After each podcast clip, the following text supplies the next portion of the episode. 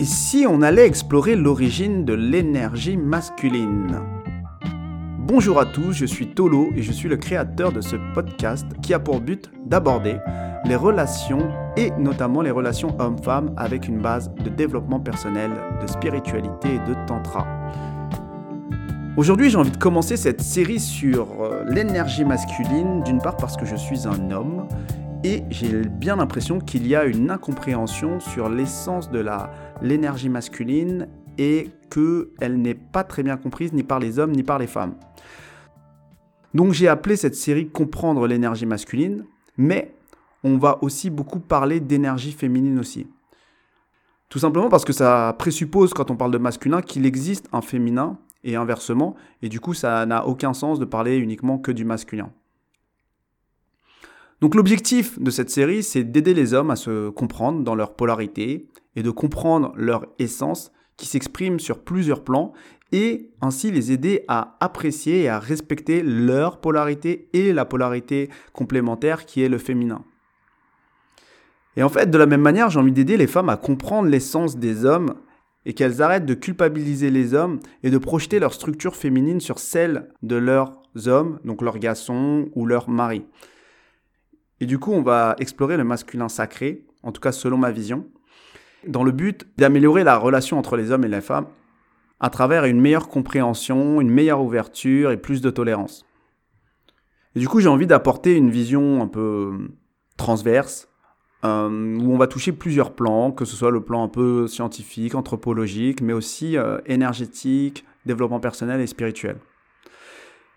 Et l'idée, c'est quand même de contrebalancer avec euh, tous ces nouveaux concepts qui émergent et qui sèment un peu la confusion avec ces notions d'expression de, genre, d'identité de genre, etc. Donc, commençons. On va commencer par rappeler déjà des évidences. Moi, ça me paraît assez étrange de rappeler des évidences comme ça, mais j'ai l'impression qu'on est dans une époque où c'est nécessaire parce que certaines évidences peuvent pour certains sonner comme subversives. Donc déjà dans le vocabulaire courant, je pense que tout le monde parle de principe masculin et principe féminin. Et le truc, c'est qu'on associe un peu ces principes de cette notion de masculin-féminin généralement à des clichés de qualité, de défauts des hommes et des femmes, et on va leur associer aussi des certains attributs, certains comportements un peu prédéfinis en fonction de leur sexe. Et du coup, évidemment, tout le monde se soulève contre ça pour des raisons d'égalité des sexes. Tout le monde revendique que l'homme peut être aussi bien féminin qu'une femme et que la femme peut être aussi masculine qu'un homme, voire plus masculine qu'un homme. Et du coup, ces clichés de principes masculins et féminins sont des constructions sociales que l'on doit déconstruire. Mais avant d'être des clichés, en vérité, il y a une origine réelle et que j'ai l'impression que tout le monde occulte ou n'aborde pas bien et moi, ce que je ressens, ce que je pense et ressens fondamentalement, c'est que l'homme a réellement une essence naturelle masculine, bien qu'il peut évidemment porter une, euh, une part féminine, porter et développer une part féminine. Et la femme aussi a réellement une essence naturelle féminine, bien que pareil, elle aussi, elle peut porter et développer une euh, part masculine. Et en fait, ce qu'on appelle, ce que moi j'appelle l'essence, c'est effectivement ce qui va au-delà de toutes les constructions sociales, à savoir l'éducation familiale, l'éducation scolaire ou l'éducation de la société. Donc déjà, avant d'aborder tout ça, posons-nous la question de qui sommes-nous? En fait, nous sommes le résultat de milliers d'années d'évolution. Donc au-delà de ce que nous sommes à titre individuel, nous sommes d'abord une espèce qui en tant qu'espèce tente de survivre. Et on a intégré à un niveau extrêmement profond ces mécanismes de survie. Et pour les partisans de la, théorie du cerveau triunique, où je rappelle qu'il y a le cerveau reptilien qui est le plus ancien et qui répond aux besoins plus primaires, le cerveau limbique un peu plus récent qui répond à l'aspect plus émotionnel et le néocortex qui est plus dans l'ordre du mental. Là, on est vraiment dans l'ordre du reptilien. Il y a vraiment des, il y a des choses c'est une notion de survie au niveau de l'espèce. Et donc on est obligé d'élargir l'échelle de temps quand on traite ce type de sujet. On ne peut pas parler uniquement de notre époque, des 100 dernières années, on est obligé d'élargir aux 1000, voire 10 000 dernières années.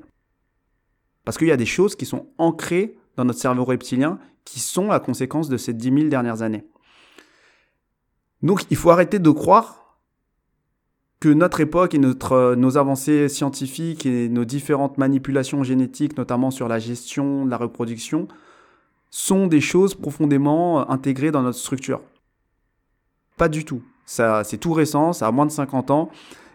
C'est au contraire, c'est tellement pas intégré que ça peut créer même des bugs et des contradictions en fonction de ce qui est beaucoup plus profondément intégré.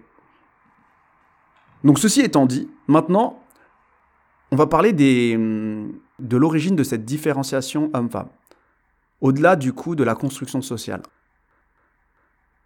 En fait, il y a des réalités qui concernent exclusivement les hommes et d'autres réalités qui concernent exclusivement les femmes.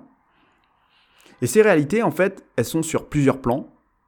Et là, je vais balayer le plan de la dimension physique, donc de l'infiniment petit à l'infiniment grand. Donc il y a le plan génétique, le plan hormonal, le plan physiologique, plan physique, comportemental et même la façon de voir les étapes de la vie. Donc moi je vous propose un petit balayage du micro vers le macro et on va commencer par le plan génétique. En fait, un homme a une structure génétique complètement différente de celle d'une femme. Enfin, complètement. Il y a un chromosome Y qui est différent, mais qui en font des êtres génétiques différents. Parce que ce chromosome Y, la femme ne le possède pas. Ça paraît un peu anodin comme ça, mais les gènes, et plus particulièrement notre ADN, portent énormément d'informations. Donc il y a toute une partie des informations portées par le chromosome Y qui va coder des choses et exprimer des choses chez l'homme qui ne seront pas présentes chez la femme. Et inversement, parce que la femme a un deuxième chromosome X, ce deuxième chromosome X va exprimer des choses chez la femme que l'homme n'aura pas. Et il faut savoir qu'à ce jour, en fait, on ne sait pas à quoi correspond une grande partie de notre ADN, et ce qu'on appelle le junk DNA, et qu'en fait, on ne sait pas ce que porte ce chromosome Y. La science n'a pas complètement tout identifié. Mais c'est pareil pour la femme. Donc maintenant, on va passer au plan un peu plus, euh, un peu, plus élevé, qui est le plan hormonal. Donc là, c'est évident que tout le monde sait que euh, les, hommes sécrètent plus de testostérone et que les femmes sécrètent plus d'œstrogène.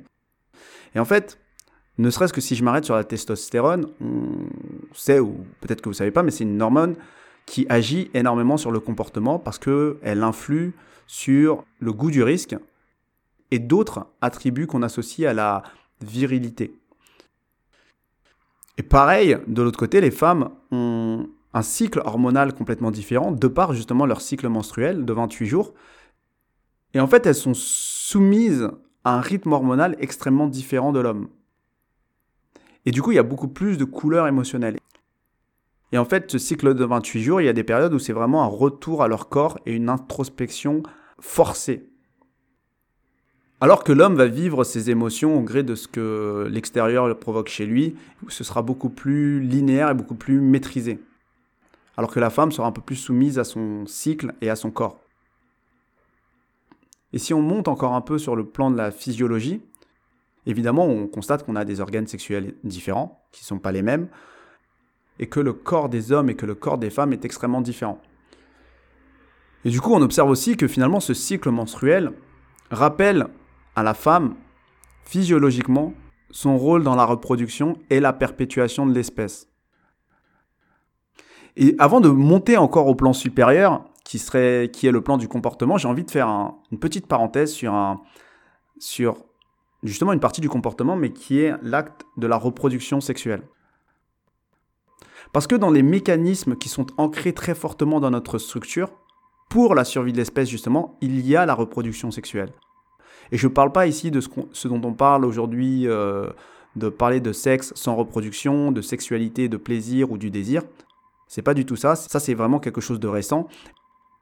Mais ce qui est vraiment ancré au plus profond de nous, c'est la reproduction sexuelle, dans le but de perpétuer l'espèce. Et ça, c'est schématiquement donc ancré dans le cerveau reptilien. Et du coup, évidemment que l'homme et la femme ont un rapport à la reproduction extrêmement différent. Déjà parce qu'il y a un pénétrant et un pénétré. Et donc, c'est pas du tout la même symbolique, ni pour l'homme ni pour la femme. Ensuite, que la femme est le réceptacle de la vie et que le petit spermatozoïde, du coup, lui, son rôle, c'est d'avoir assez d'énergie, assez de force pour arriver jusqu'à destination, donc jusqu'à l'ovule. Et en fait, le spermatozoïde, c'est la force vitale de l'homme. Et dans la symbolique, il y a des choses à déduire. De plus, on peut parler aussi de la grossesse qui va durer 9 mois et qui sollicite uniquement le corps de la femme, alors que l'homme, lui, peut toujours répandre son sperme lors de ses euh, mois de grossesse. On peut parler aussi du début et des fins de cycles menstruels, c'est-à-dire que la femme ne naît pas avec ses cycles menstruels, elle devient femme reproductrice à partir d'un certain âge et elle finit ce rôle-là à partir d'un autre âge post-ménopause. Alors que l'homme va être fertile tout au long de sa vie jusqu'à son dernier jour. Et donc ces quatre facteurs en fait vont créer des comportements différents chez les hommes et chez les femmes Certains vont être anodins, d'autres vont être un peu plus structurels. Déjà, ils vont pas uriner de la même façon, donc ça, on s'en fiche un peu, mais c'est quand même, euh, faut le noter. Ensuite, les femmes fait, ont réellement une contrainte au niveau de leur cycle, notamment une contrainte de l'ordre hygiénique et de l'autre, une contrainte euh, de l'ordre de l'impact émotionnel sur leur comportement. Et aussi, la grossesse va permettre à la femme de créer un lien avec l'enfant qui va être extrêmement intime et profond.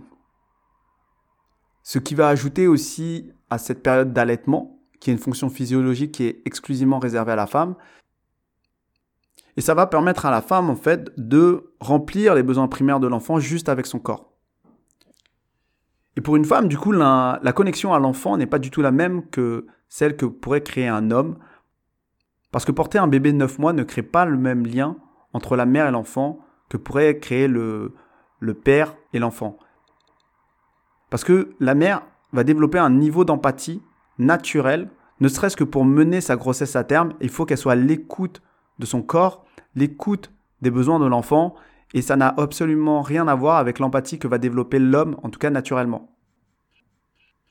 Et du coup, ce qui crée en fait des visions de vie un peu différentes parce qu'on va voir ces étapes de vie complètement différemment entre l'homme et la femme. Déjà, la grossesse va être une contrainte qui sera réservée à la femme et qui va la mettre en insécurité durant cette période, du moins, qui va lui demander d'avoir une certaine confiance envers le futur père. Et ensuite, faire un enfant pour une femme, c'est quelque chose qui est limité dans le temps parce que il y a une période de procréation bien définie, qui est définie par le cycle menstruel. Et par contre, pour l'homme, il va y avoir d'autres type de conséquences par rapport à la sexualité, notamment le doute de la paternité, qui va évidemment créer un comportement spécifique chez l'homme. Et enfin, par rapport à la paternité, l'homme n'a aucune urgence à devenir père tout de suite. Il peut passer des milliers de choses en priorité. Il le deviendra quand il sera prêt, parce qu'il peut devenir père jusqu'au dernier jour de sa vie. Je pourrais aller plus loin en parlant de la dissymétrie de l'Oedipe, mais on développera ça dans d'autres audios. Mais est-ce que vous pensez sincèrement, du coup, par rapport à toutes ces différences qu'on a listées, que ce sont juste des petites différences sur des plans comme ça, de manière aléatoire, et qu'ils n'ont aucun lien les uns avec les autres? En fait, tous les plans communiquent ensemble, tous les plans communiquent les uns avec les autres. Là, on a parlé du plan génétique qui impacte le plan hormonal, qui impacte le plan physiologique, qui impacte le plan comportemental, qui impacte la vision du monde. Et du coup, le masculin et le féminin s'expriment en vérité sur plusieurs plans et de manière naturelle. Là, j'ai balayé le plan physique, mais il y a aussi des plans énergétiques qui peuvent être émotionnels ou mentaux, par exemple. Et donc, en fait, pour conclure un peu cet audio, c'est que les origines du masculin comme du féminin et tous leurs clichés qui vont derrière prennent naissance dans des différences fondamentales entre les hommes et les femmes. Et quand tu observes les différences qu'on a évoquées dans cet audio, Là, j'ai pas forcément fait de conclusion, mais en fait, tu comprends vite pourquoi les femmes sont attachées à certains clichés comme le besoin de sécurité, l'empathie, l'émotion, et pourquoi les hommes sont attachés à d'autres clichés comme l'action, la performance et les projets extérieurs. Voilà, c'est la fin de ce podcast sur le thème de l'énergie masculine, même si on a parlé des hommes comme des femmes, on a posé les bases. Si tu veux en savoir plus, n'hésite pas à nous rejoindre sur Exploration et Connexion. Et nous proposons des coachings et des ateliers très différents pour répondre à ce type de problématiques, notamment sur la connaissance de l'énergie masculine, de l'énergie féminine. Du coup, notre objectif, c'est de réconcilier les hommes et les femmes de manière le plus juste selon nous. Et donc, on travaille sur l'individu et sa polarité, et on travaille sur la relation. Donc, n'hésite pas à commenter ou simplement nous notifier que tu as aimé ce podcast, et à bientôt.